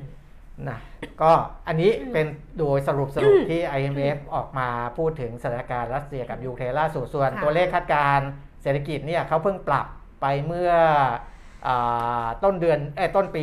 2565นะค่ะเอออันนั้นเดี๋ยวต้องรอดูอีกทีว่าจะปรับอีกทีเมื่อไหร่ แต่ตอนนี้ตัวเลขยังไม่ได้ปรับ แต่ออกมาให้ความเห็นก่อนว่าผลกระทบด้านต่างๆ มันจะเป็นอย่างไรนะครับค่ะนี่คุณบอยก็เพิ่มเข้ามาบอกผมพอเข้าใจว่าสักวันถ้าทุกอย่างนิ่งแล้วอ่ามัมันก็จะกลับมาแบบยั่งยืนมีแบบแผน แล้วก็ข้อบังคับและกฎข้อบังคับควบคุมคือพูดถึงจีนเออแต่จริงๆอะก็คือเอออืม บางทีมันมีคือก่อนหน้านี้จำได้ไหมคะว่าเวลาที่มันแพนิคแล้วมีความกังวลเกิดขึ้นว่าจีนเขาควบคุมอะไรอ่าอะ่ะ มันก็จะมีบรรดาฟันเมนเจอร์เขาก็จะให้ความเห็นว่าเอ่อบริษัทพวกเนี้ยหรือหรือหรือผู้ประกอบการน่ะครับที่เขาได้รับผลกระทบถ้าเกิดเขาเป็นรายใหญ่จริง ๆ เนี่ยเขาสามารถที่จะปรับตัวภายใต้อ่ากฎข้อบังคับเนี่ยได้อย่างรวดเร็วเออแล้วก็รับมือคือเขาก็ต้องรับมือคือเขาเก่งอะเขาสามารถที่จะรับมือกับสิ่งที่เกิดขึ้นได้แล้วก็ ป้องกันไม่ให้มันเกิดผลกระทบกับธุรกิจของเขาเนี่ยให้มันเสียหายได้ คืออันนี้เป็นการประเมินจากฟันเมนเจอร์นะ จากบรรดาผู้จัดการกองทุนที่เข้าไปลงทุน เราก็มองการปรับตัวของธุรกิจขนาดใหญ่ของจีน ซึ่งได้รับผลกระทบจากมาตรการควบคุมครับแต่ว่าในเบื้องในช่วงแรกๆเนี่ยก็แน่นอนนะว่ามันต้องแพนิคอะ มันจะอ่าต้องแบบว่า รับรับผลเชิงลบไปเยอะๆก่อน แล้วหลังจากนั้นอ่ากลไกการปรับตัวมันก็จะค่อยๆเกิดขึ้นครับแต่ในขณะเดียวกันเนี่ยก็ต้องดูปัจจัยแทรกซ้อนอื่นๆด้วยครับนะเพราะมันไม่ได้แบบเหตุเดียวผลเดียวไงดาวเนี้ยอ่ามัมันก็หลายเรื่องด้วยกันก็เพิ่มเติมให้กันละกันนะคะ ส่วนที่คุณเป๋มีพูดถึงเรื่องราคาน้ำมันพูดถึงเรื่องอะไร แล้วก็เป็นสิ่งที่เชื่อมโยงกับทาง IMF ประเมินเมื่อเมื่อกี้นี้เนี่ยเล่าให้ฟังนิดนึงว่าเมื่อวานนี้นะคะ ทางนายกรัฐมนตรีครับ พลเอกประยุทธ์จันทร์โอชาเนี่ยก็คุยกับทีมเศรษฐกิจอะอ่าโดยเฉพาะเรื่องของ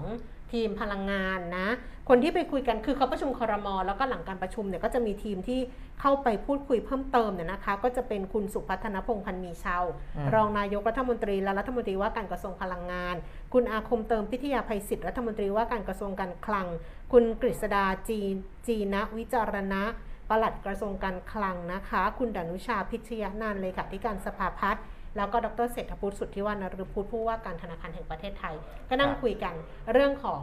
ราคาน้ำมันที่เพิ่มขึ้นเรื่องของเงินเฟ้ออาฮะเพราะเงินเฟ้อก็คือแบบว่าภาวะข้าวของราคาของที่มีราคาสูงขึ้นอะไรเงี้ยสินค้า และบริการราคาเพิ่มขึ้น อันนี้เขาก็บอกว่าจะรับมือยังไงอ่าคือมันก็เลยต้องใช้ทั้งพาณิชย์เออทั้งอะไรนะเอ่อกระทรวงกระทรวงพลังงาน กระทรวงการคลัง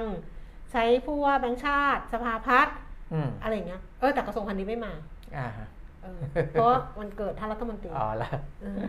เมื่อวานมั้งเออไม่รู้เห็นแวบๆว่าเออคุณจุลินทร์เขาเป็นรัฐมนตรีพาณิชย์ใช่ไหมใช่จุใช่ลินลักษณะอ้าวตอนนี้เนี่ยเป็นแหล่งข่าวพูดคุณเปรมิตรเออบอกว่าประชุมกันกว่า2ชั่วโมงเออประชุมกว่า2ชั่วโมง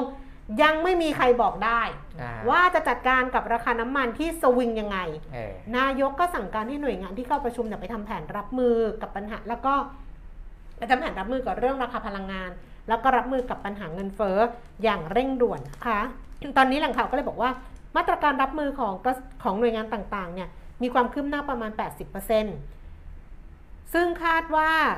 หลักๆ ก็คือกระทรวงพลังงานกับกระทรวงการคลัง ส่วนอีก 20%จะเป็นของกระทรวงพาณิชย์เออกับกระทรวงเกษตรนะคะ โดย ทางกระทรวงเกษตรเนี่ยเขารอความชัดเจนเรื่องมาตรการดูแลราคาปุ๋ย ครับ เพราะปุ๋ยนี่บอกว่าราคาเพิ่มขึ้นใช่ไหมใช่ ตอนนี้บอกว่าเร่งหาทางปรับลด ก็ที่เขาเรียกร้องปุ๋ยว่าเอ่อให้เออรัฐบาลเข้ามาอืม ช่วยแหละนะค่ะเพราะว่ามันมันมีกฎเกณฑ์บางอย่างของรัฐค่ะ ที่ทำให้อ่าเขาเขาต้นทุนเขาไม่สามารถที่จะลดลงได้ เออแต่ว่าคุณประพัฒน์โพธสุทนรัฐมนตรีช่วยว่าการกระทรวงเกษตรนะบอกว่า อืม เมื่อวานไม่ได้เอาเรื่องแก้ปัญหาปุ๋ยแพงเข้าคอรมอเพ ราะต้องหารือกันในกระทรวงเกษตรก่อน แล้วก็ต้องให้ความรู้กับเกษตรกรด้วย แต่ว่าก็เป็นเรื่องหนึ่งที่เขาก็หาหาแนวทางกันอยู่ครับนะคะ ตอนนี้เนี่ยบอกว่าจริง ๆ เมื่อวานจริง ๆ วันนี้เนี่ยคุณสุพัฒนพงศ์กับคุณอาคมเนี่ยจะแถลงอืมแผนดูแลราคาพลังงาน แล้วก็ดูแลผลกระทบที่เกิดขึ้นกับประชาชนที่ทำเนียบแต่ว่าก็เลื่อนครับคือพอคุยกันแล้วเมื่อวานก็เลยเลื่อนนะคะเอ่อเดี๋ยวนะ คือสรุปก็คือยังไม่มีแผนอะไรออกมา เดี๋ยวต้องรอภายในสัปดาห์นี้ แต่ว่าตัวเลขที่ทางมีการนำเสนอในคอรมอค่ะ แล้วก็เป็นการคุยกันใช้เวลานานที่สุดก็คือ เรื่องพลังงานที่รับผลกระทบจากสงครามรัสเซียกับยูเครนนะคะอืมเขาเชิญคุณวิศักดิ์วัฒนศัพท์ ผู้อำนวยการสำนักงานกองทุนน้ำมันเชื้อเพลิง มาชี้แจงเกี่ยวกับสถานการณ์ราคาน้ำมันและสถานะกองทุนน้ำมันเชื้อเพลิงนะคะ ซึ่งคุณวิศักดิ์เนี่ยชี้แจงว่า ราคาน้ำมันขนาดนี้ผันผวนหนักมากในรอบ 13-14 ปี ก็คือเหตุจากเราก็เรียกว่าสงครามอ่าก็คือเหตุจากสงคราม ส่วนการชดเชยน้ำมันดีเซล ปัจจุบันเนี่ยชดเชยลิตรละ 7 บาทอ่าฮะคือจริง ๆ ถ้าไม่ชดเชยมันต้องขึ้นไปประมาณลิตรละ 37เออแต่ตอนนี้มันอยู่ต่ำกว่า 30ไงใช่มันก็แบบไม่ไม่เกิน 30 ซึ่งถ้าหากราคาน้ำมันในตลาดโลกเนี่ยขึ้นไปบาร์เรลละ 135 เหรียญก็จะต้องชดเชยลิตรละ 8 บาท แต่ตอนนี้ 7 บาทนะ ถ้าขึ้นอีกก็ 8 บาท ถ้าสถานการณ์น้ำมันยังเป็นแบบนี้เนี่ยราคานี้จะตรึงได้ถึงสิ้นเดือนมีนาคมอืมแต่ถ้าเกิดราคาน้ำมันในตลาดโลกลดลงก็จะตรึงต่อได้ถึงเดือนเมษายนอ่าฮะนะคะ ซึ่งเงินที่อุดหนุนดีเซลตรงนี้ก็มาจากผู้ใช้น้ำมันเบนซินอืมก็คือเรา กลุ่มเบนซินแก๊สโซฮอล์เออเป็นผู้มีอุปการะคุณของคนที่ใช้น้ำมันดีเซลเออสำหรับสถานะกองทุนน้ำมันเชื้อเพลิงณวันที่ 13 มีนาคม ติดลบเกือบ 30,000 ล้านค่ะ 29,330 36 ล้านบาทอืมเป็นบัญชีน้ำมันติดลบ 1,243 ล้าน แล้วก็เป็น LPG ติดลบ 28,000 กว่าล้านเออคือตัวน้ำมันอะ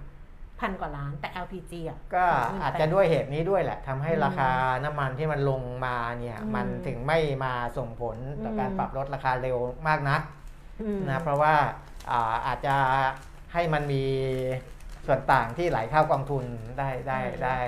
ด้วยในช่วงนี้น้องตาลนะครับบอกว่าปุ๋ยตั้งแต่ปีใหม่ขึ้นมา 30%แล้วเอค่ะอนั่นแหละเออนะเพราะว่ามันมีวัตถุดิบที่ต้องมาจากฝั่งทางฝั่งอืมรัสเซียกับยูเครนไงใช่ใช่แล้วก็มันต้องไปลงท่าเรือที่ยูเครนด้วยใช่เนี่ยปลัดเออกระทรวงพาณิชย์เนี่ยคุณบุญยริศเนี่ยเขาบอกว่าประชุมร่วมกับกระทรวงเกษตรอืมแล้วก็สมาคมผู้ผลิตอาหารสัตว์อะไรอย่างเงี้ยนะอ่าเกี่ยวกับสถานการณ์ปุ๋ยเคมีวัตถุดิบอาหารสัตว์และผลไม้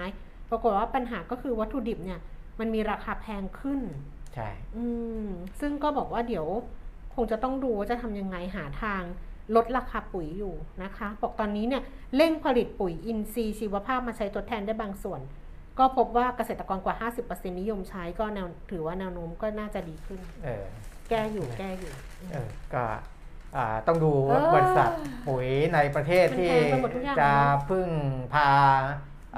วัตถุดิบจากทางอืมฝั่งรัสเซียหรือฝั่งยูเครนอ่าไม่มากเนี่ยก็อาจจะได้ประโยชน์นะเอ้ยต้อง TTA ดูเขามีปุ๋ย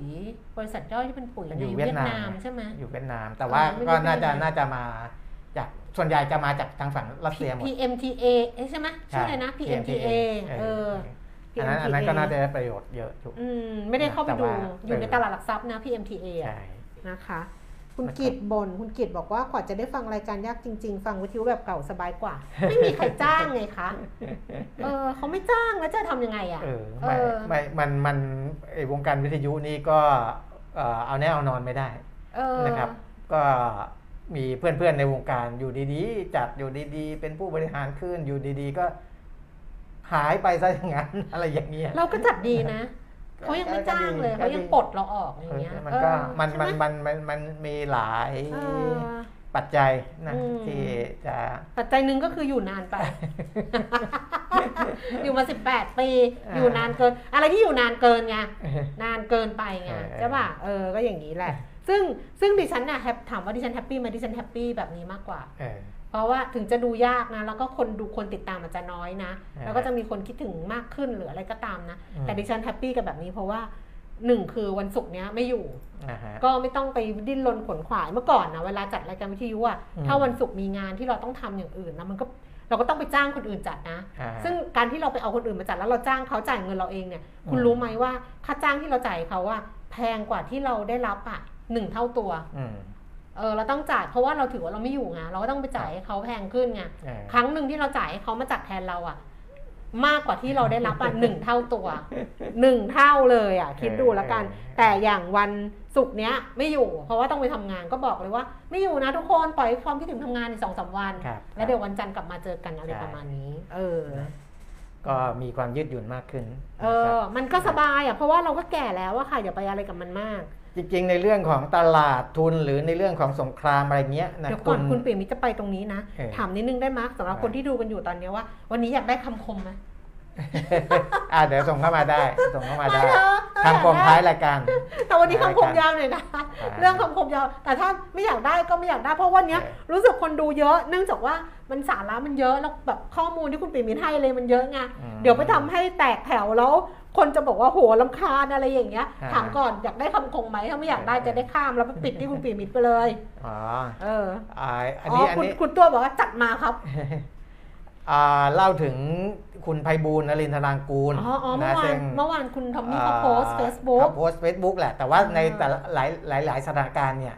เขาโพสต์เนี่ยมันจะอ่า มีเหตุมีผลอธิบายได้ค่อนข้างชัดเจนเขาไม่นะได้โพสต์บ่อยเอออมเขาไปตกผลึกมาแล้ว แต่เคสนี้เนี่ยผมคงไม่พูดยาวอะ่ะไม่เอาเอาผมเอาบทสรุปตอนท้ายเลยอืมนะเพราะว่าเราเล่าไปพอสมควรแล้วอืมบทสรุปตอนท้ายที่คุณไพบูลย์เขาเขียนถึงเนี่ยก็คือว่าเขาบอกว่าผมเชื่อว่าตลาดหุ้นไทยมีโอกาสฟื้นตัวแรงอืมหลังฝุ่นหายตลบนะแต่เขายังไม่บอกนะเขาก็ยังไม่รู้ว่ามันจะหายตลบเมื่อไหร่นะไม่แต่คุณทอมมี่อะ ต้องเข้าใจเขาก่อนนะว่าที่อืมผ่านมาเขาจะมองแบบโพสิทีฟ positive ดิฉันว่าพูดแล้วอย่าโกรธ optimistic ใช่ไม่พูดแล้วอย่าโกรธดิฉันว่าเขายืนเขาอยู่ในจุดที่เขาที่เขาต้องประคับประคองด้วยแล้วใช่ก็เขาสอนัยู่บสนุนเขาอยู่ในะไรจุดทำนงที่เขาต้องประคับประคองเออสนับสนุนแล้วเขาอยู่ในจุดที่เขาต้องมองบวกครับเพราะแต่แต่ว่าอย่างหนึ่งนะที่เชื่อใจเขาได้ก็คือว่าจังทามมิ่งอะอืมคือจังหวะที่ที่เขาที่เขาเขาไม่ใช่คนแบบ เอ้ยมันมันมันมันไม่ดีแล้วเขาจะออกมาสวนอย่างนี้ไม่ใช่เออเออคือเขาจะรอจังหวะใช่คือถ้าจะจับจังหวะเขาเนี่ยเขาจะมีจังหวะ ถ้าสังเกตดีเออๆเขาอยู่ในจุดที่เขาไม่พูดเรื่องไม่ดีอยู่แล้วล่ะเออเขาจะพูดเรื่องดี แต่จังหวะที่เขาพูดอะ มันจะเป็นจังหวะที่เขาคิดว่ามันใช่เออใช่ป่ะเพราะจังหวะที่ถ้ามันไม่ดีอะเขาจะไม่มาพูดเขาจะไม่มามามามาเป่าหูเราไงออเขาจะรอให้มันแบบ เออ แล้วเขาก็ออกมาในจังหวะที่มัน ที่มันถูกกับเขานี่ไงด้วยเขาก็ยังบอกเไงว่า ถ้ามองไปข้างหน้าเนี่ย ตอนนี้ยังไม่มีใครสามารถประเมินอืมได้ว่าสงครามครั้งนี้จะจบลงเมื่อไหร่อืมและในสถานการณ์แบบนี้ตลาดหุ้นทั่วโลกมีแนวโน้มเผชิญแรงขายต่อเนื่องไปอีกระยะหนึ่งอืมแต่ที่ยังพออุ่นใจได้ก็คือรัสเซียยังไม่ได้หยุดส่งออกพลังงานอ่านะคือไม่ใช่ว่ารัสเซียบอกไม่เอาแล้วไม่ต้องอาไม่ต้องมีใครได้แก๊สได้น้ำมันจากเขาแล้วอะไรอย่างเงี้ยยังไม่ถึงขนาดนั้น และธนาคารกลางของสหรัฐเองก็ยังไม่ได้ส่งสัญญาณว่าจะดำเนินนโยบายการเงินที่เข้มงวดขึ้นกว่าที่เคยอืมนะครับอ่าคือที่เคยก็คือก่อนก่อนก่อนที่จะเกิดสงครามขึ้นเนี่ยนะธนาคารกลางสหรัฐก็ยังไม่ได้มีมาตรการอะไรที่มันจะเข้มงวดมากขึ้นอือหือไปกว่านั้นนะครับเพราะฉะนั้นด้วย 2 เหตุนี้เนี่ยคุณไพบูลย์ก็เลยมองว่าตลาดหุ้นไทยมีโอกาสฟื้นตัวแรงอืมหลังฝุ่นหายตลบ เพราะเศรษฐกิจไทยได้รับผลกระทบทางตรงจากวิกฤตครั้งนี้ค่อนข้างน้อย ราคาพลังงานที่พุ่งขึ้นอาตอนเนี้ยซึ่งเป็นความเสี่ยงหลักเนี่ยรัฐบาลก็มีกลไกกองทุนน้ำมันที่น่าจะช่วยพยุงราคาพลังงานในประเทศไปได้อีกระยะหนึ่งอืมนะครับอ่าในภาวะสงครามนี่คุณไพบูลย์บอกว่าเงินเฟอ้อสูงและดอกเบี้ยขาขึ้น ไม่ใช่เรื่องง่ายสำหรับตลาดหุ้นทั่วโลกอืมนะครับเพราะฉะนั้นเนี่ยก็ยังมีความผันผวนสูง แต่เราน่าจะได้อานิสงส์การจัดสรร asset allocation ใหม่อืมของกองทุนทั่วโลก ที่มีแนวโน้มถอนการลงทุนในรัสเซีย ลดการลงทุนในยุโรป แล้วไปเพิ่มการลงทุนในเอเชีย โดยเฉพาะไทยและประเทศในกลุ่มอาเซียนนะครับอือฮึเอออาจจะมีอย่างนี้ก็ได้มองว่า เอ้ย รัสเซียถึงแม้ว่าจะสงบต่อไปนะ ถ้าจะจะก็ได้สงบ แต่ความคลุกกลุ่นระหว่างรัสเซียกับยุโรป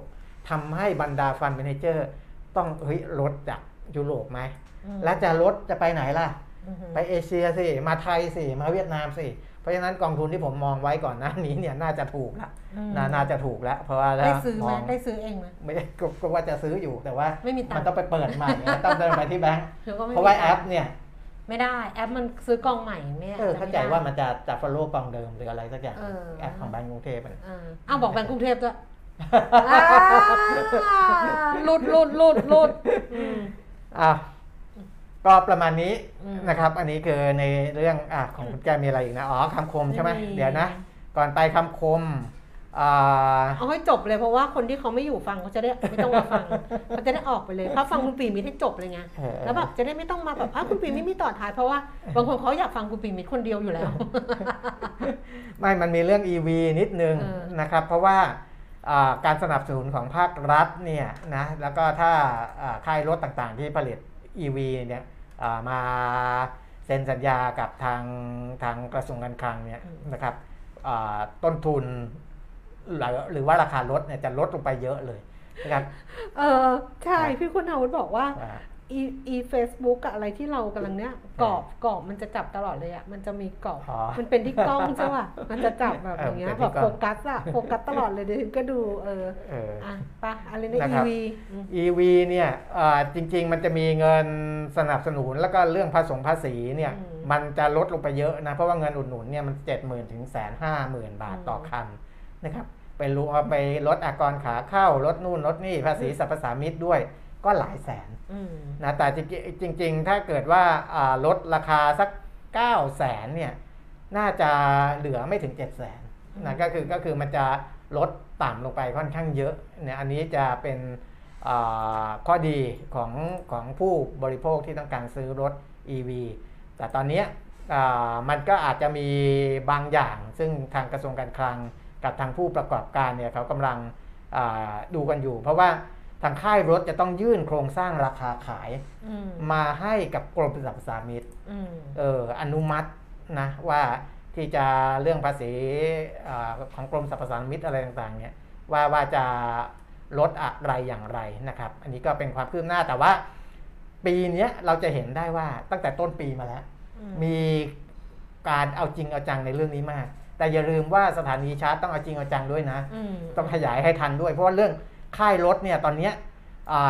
ก่อนหน้านี้มี3ามสี่ค่ายแน่ๆละที่จะผลิตออกมาค่อนข้างค่อนค่อนค่อนข้างค่อนข้างเยอะนะครับจริงๆเขาก็ให้ชื่อมาแล้วล่ะค่าย MG โตโยต้าอะไรพวกนี้นะครับมิ t ซูบิชิอะไรนี่ก็จะเอาฮอนด้งฮอนด้าเนี่ยจะมากันค่อนข้างเยอะนะครับไมด้าอะไรเนี่ยเป็นรถแต่จีน อันนี้ก็เอาด้วยนะครับที่จะมาผลิตรถ EV ออกสู่สู่ตลาด ซึ่งจะออกมา เยอะเนี่ย4ถึง5เดือนข้างหน้าเนี่ยเราจะเห็นกันออกมาค่อนข้างเยอะเลยนะครับในเรื่องของรถ EV แล้วก็การสนับสนุนเนี่ยเขาไม่ได้สนับสนุนให้กับผู้ซื้อโดยตรงนะเขาสนับสนุนให้กับผู้ขายคนขายด้วยอ่าอืมสนับสนุนให้ผู้ขายเพื่อให้ผู้ขายเนี่ยอืมไปลดราคาลงมานะครับ แต่ว่าถ้าใครรักไก่แบบที่ว่าอ๋อพอจะได้รับการสนับสนุนจากภาครัฐแล้วเพิ่มราคาขึ้นมาจากราคาปกติหน่อย ถ้าอย่างนั้นอย่าไปสนับสนุนเขาอืมนะครับเพ ราะว่าเจตนาของภาครัฐไม่ได้ต้องการให้เขาสนับสนุนเพื่อให้เขาไปขยับราคา แล้วก็เขาได้กำไรมากขึ้นอืมแต่เขาต้องการต้องแต่ต้องการสนับสนุนให้คนซื้อได้ซื้อรถ EV ในราคาถูกลงอืมนะครับ เพราะฉะนั้นต้องดูในเรื่องนั้นด้วย แล้วก็อ่าบางค่ายที่บอกว่า minor change อืมเอารถเดิมมาปรับปรุงทำนู่นทำนี่เพื่อให้เป็นรถ EV อันนี้ได้รับการสนับสนุนไหมไม่นะครับ ไม่ได้นะต้องเป็นการผลิตรถขึ้นมาใหม่ใหม่ที่เป็นรถ EV โดยตรงเลยอืม ถึงจะได้รับการสนับสนุนนะพูดถึงเรื่องนี้อืมก็นึกขึ้นมาได้ว่าเรื่องคุณปียมิตรซื้อรถเออใครอยากรู้กดสองพรุ่งนี้เล่าให้ฟังเออ คุณปีมิตรไปซื้อรถ เคยเล่าแล้วไม่ใช่เหรอ เคยเล่าไปแล้ว ยังตอนที่เอาเงินกองทุนมาซื้อรถเอนะ้ยนะมันเรื่องเอาเงินกองทุนมาซื้อเอาเหรอยังไม่ได้เล่าเรื่องคุณไปทดสอบรถตั้งแต่บ่ายโมงถึงสองทุ่มเล่าไปแล้วไม่ใช่เหรยัองเอาเหรอรู้เรื่องนี้ไหมคะ รู้ยังไม่รู้เอออ่าถ้านั้นกดสองเข้ามา ถ้าอยากให้เล่าพรุ่งนี้วันนี้จะปิดคำคมเออขบถ้าอยากคุณให้เล่าเรื่องไปซื้อรถ คือจะเล่าให้ฟังเลยว่า ไปไปขอเทสที่ที่ไหนบ้างนะเดี๋ยวนะมาสด้า ที่มิสมาที่ต้าได้เทสเดี๋ยวที่มาสด้าเออฮอนด้าที่ฮไม่อนได้เทด้าสเออเออ แล้วก็สองที่นิสสันนิสสันนิสสันโทรไปเออนิสสันโทรไป แล้วก็ BMW เออ BMW เออเดี๋ยวถ้าอยากรู้เออกดสอง ถ้าไม่กด ถ้าไม่กดไม่ไม่นะโอ้โหสองสองพี่คุณอาวุธสองเดียวพอพี่ไม่ต้องเยอะขนาดนี้ นี่มากันแบบว่า สองเยอะเกิน เอาสองเอาจะนับไม่ถูก พี่คุณอาวุธพอนะเล่าให้คนอื่นเขากดมั่งจะได้รู้ว่า เออคนอื่นเขาอยากรู้เออจะเล่าให้ฟังอืมเด็ดที่สุดแล้วเรื่องเนี้ยเออไม่มีอะไรเด็ดกว่านี้แล้วคุณเตรียมใจไว้เลยนะพรุ่งนี้นะเออเออแล้วถ้าดิฉันลืมนะ ส่งข้อความมาบอกดิฉันด้วยนะว่า อย่าลืมเล่าเรื่องคุณปียมิตรไปเทสรถเออมาสด้าคอนด้าอือหือนิสสันอืม BMW ไม่ได้ไปโตโยต้าไปเหมือนกันแต่ว่าไม่ได้เทสไปดูแล้วรุ่นมันไม่ไม่ค่อยถูกใจอ่าอ่าพรุ่งนี้มาเจอกันเออส่วนวันนี้นี่อย่างเรามีความสุขกับแบบเนี้ยแบบที่คนกดสองสองสองสองสองเข้ามาเออส่วนวันนี้ วันนี้อย่าไปเรียกว่าคำคม คือ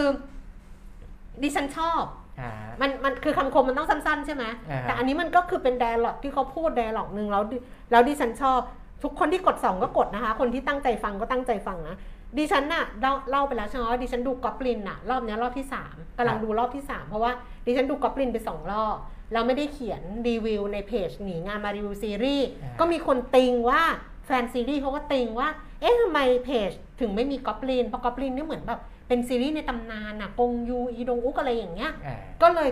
ก็ถ้าจะรีวิวก็ต้องกลับไปดูอีกรอบนึงอ่าพอกลับไปดูอีกรอบนึงมันก็จะมีหลาย ๆ อย่างที่ที่เราข้ามไป แต่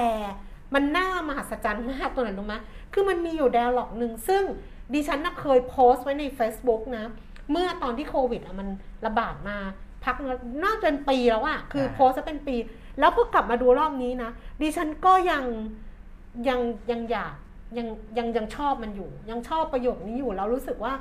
มันมันใช่กับในภาวะแบบนี้คือเคยโพสต์ตอนโควิดเนี่ยไปหนึ่งครั้งอ่าแล้วพอเมื่อคืนเนี่ยถึงดาล็อกนี้นะ ก็ยังรู้สึกว่าเฮ้ยมันใช่ คือเป็นเป็นเป็นดาล็อกที่นางเอกอะค่ะ จียนทักอะในเรื่องก็ชื่อจียนทักนะ ตัวจริงเขาคือคิมโกอึนอ่าเขาพูดกับพระเอกก็คือคิมชินหรือกงยู คือกงยูเนี่ยเขาเป็นกอบลิน แล้วนางเอกเขาเป็นเจ้าสาวกอบลิน กงยูเขาก็จะรู้กอบลินเขาจะรู้ว่าว่านางเอกออกไปข้างนอกอะช่วงเนี้ยถ้าเกิดว่าจีนทักออกไปข้างนอกเนี่ยจะมีอันตรายอ่าเขาก็จะห้ามไม่ให้ไปไหนไม่ให้ไปไหนจนวันหนึ่งเนี่ยนางก็เดินมาใส่เสื้อมาลงมาเอ่อ กงยูอะกอบลินก็ถามว่าจะไปไหน ในเมื่อรู้อยู่ข้างนอกมันอันตรายจะไปไหน เนี่ยดิฉันจดไว้เขาพูดประโยคนี้ แล้วดิฉันว่ามันใช้กับเราในในวันที่เรายังเจอโควิดรอบที่สามอะไอ้ยไม่ใช่รอบที่สามปีที่สามอะอ่าได้เหมือนกับเมื่อปีแล้วก็สองปีที่ผ่านมา เจียนทักเขาบอกงี้ค่ะเขาบอกว่า ฉันรู้ว่าชีวิตกำลังอยู่ในอันตราย แต่ถ้าจะเอาแต่ใช้ชีวิต ขังตัวอยู่แต่ในบ้านแบบนี้คงไม่ได้ ถ้าต้องขังตัวเองในบ้านหลังนี้ แล้วคอยหวาดกลัวเพื่อให้มีชีวิตยืนยาว แบบนั้นมันไม่ใช่การใช้ชีวิตอืมถึงพรุ่งนี้จะตาย ฉันก็จะใช้ชีวิตวันนี้ จะไปทำงานพิเศษ เตรียมเข้ามหาวิทยาลัย เดินไปตามถนนที่เคยเดินเพื่อกลับมาบ้าน แบบนั้นถึงจะเรียกว่าใช้ชีวิต แต่ฉันก็จะระวัง แล้วฉันก็จะไม่ยอมตาย เออเออคือไม่ใช่ว่าเขาพูดว่าเขาออกเขาคือมันจริงอะคุณปีมิตรคือใช้แต่ว่าใช้ชีวิตแบบไม่ประมาทใช่อืมคือมันคือเขาก็บอกว่าอย่างน้อยก็มีคนที่ปกป้องฉันเพราะกอบลินปกป้องได้ไงอ่าอะไรประมาณเนี้ยเออแต่ละแต่เราไม่มีหรอกชีวิตเราไม่มีกอบลินเออเราไม่มีใครปกป้องหรอกอืมเรามีแค่แค่ตัวเราเองอะแต่ว่าอืมดิฉันชอบตรงที่เขาบอกว่า คือมันต้องใช้ชีวิตดิฉันกำลังมองว่าที่เกาหลีใต้อะตอนเนี้ยที่เขาติดสี่แสนกว่าต่อวันน่ะ แต่เขาก็ใช้ชีวิตอ่าเขาก็ใช้ใช่ชีวิตใช่ แล้วเขาก็คือเขาก็ไม่ได้เขาก็ไม่ได้อยากตายอืมเขาก็ไม่ได้อยากติด แต่เขาก็เขาก็ใช้ชีวิต คือถ้าเราจะคอยหวาดกลัว เพื่อที่จะมีชีวิตยืนยาวแต่ทำอะไรไม่ได้เลยแบบนั้นมันไม่ใช่การใช้ชีวิต แต่ว่าถึงฉันจะออกไปข้างนอก ฉันก็จะจะใช้ความระมัดระวังอะ ฉันก็จะระมัดระวังแล้วฉันก็จะไม่ยอมตายง่ายๆอะไรอย่างเงี้ยครับคำคมมะ ก็ได้ได้ได้เหรอเออ นี่คนกด 2 นี่ไม่ใช่มีเฉพาะใน Facebook นะ ใน YouTube เขาก็กดกันเยอะเลยนะ อ๋อ จริงเหรอ เออ นี่ไงอ๋อจ้าจ้าสุดยอดเลยค่ะ ทุกคนเออน่ารักมากเลยแบบนี้ เออ แบบนี้ค่อยอยากเล่าหน่อย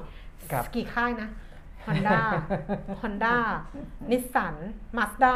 โตโยต้าอืมอืมโตโยต้าไม่ไม่เล่าก็ได้ BMW เออ เขาเรียก BMW BMW BMW เนาะเราเรียก BMW เนาะครับนั่นแหละ เดี๋ยวพรุ่งนี้มาเล่าอ่าฮะรับรองยิ่งกว่าแกงหม้อใหญ่อีก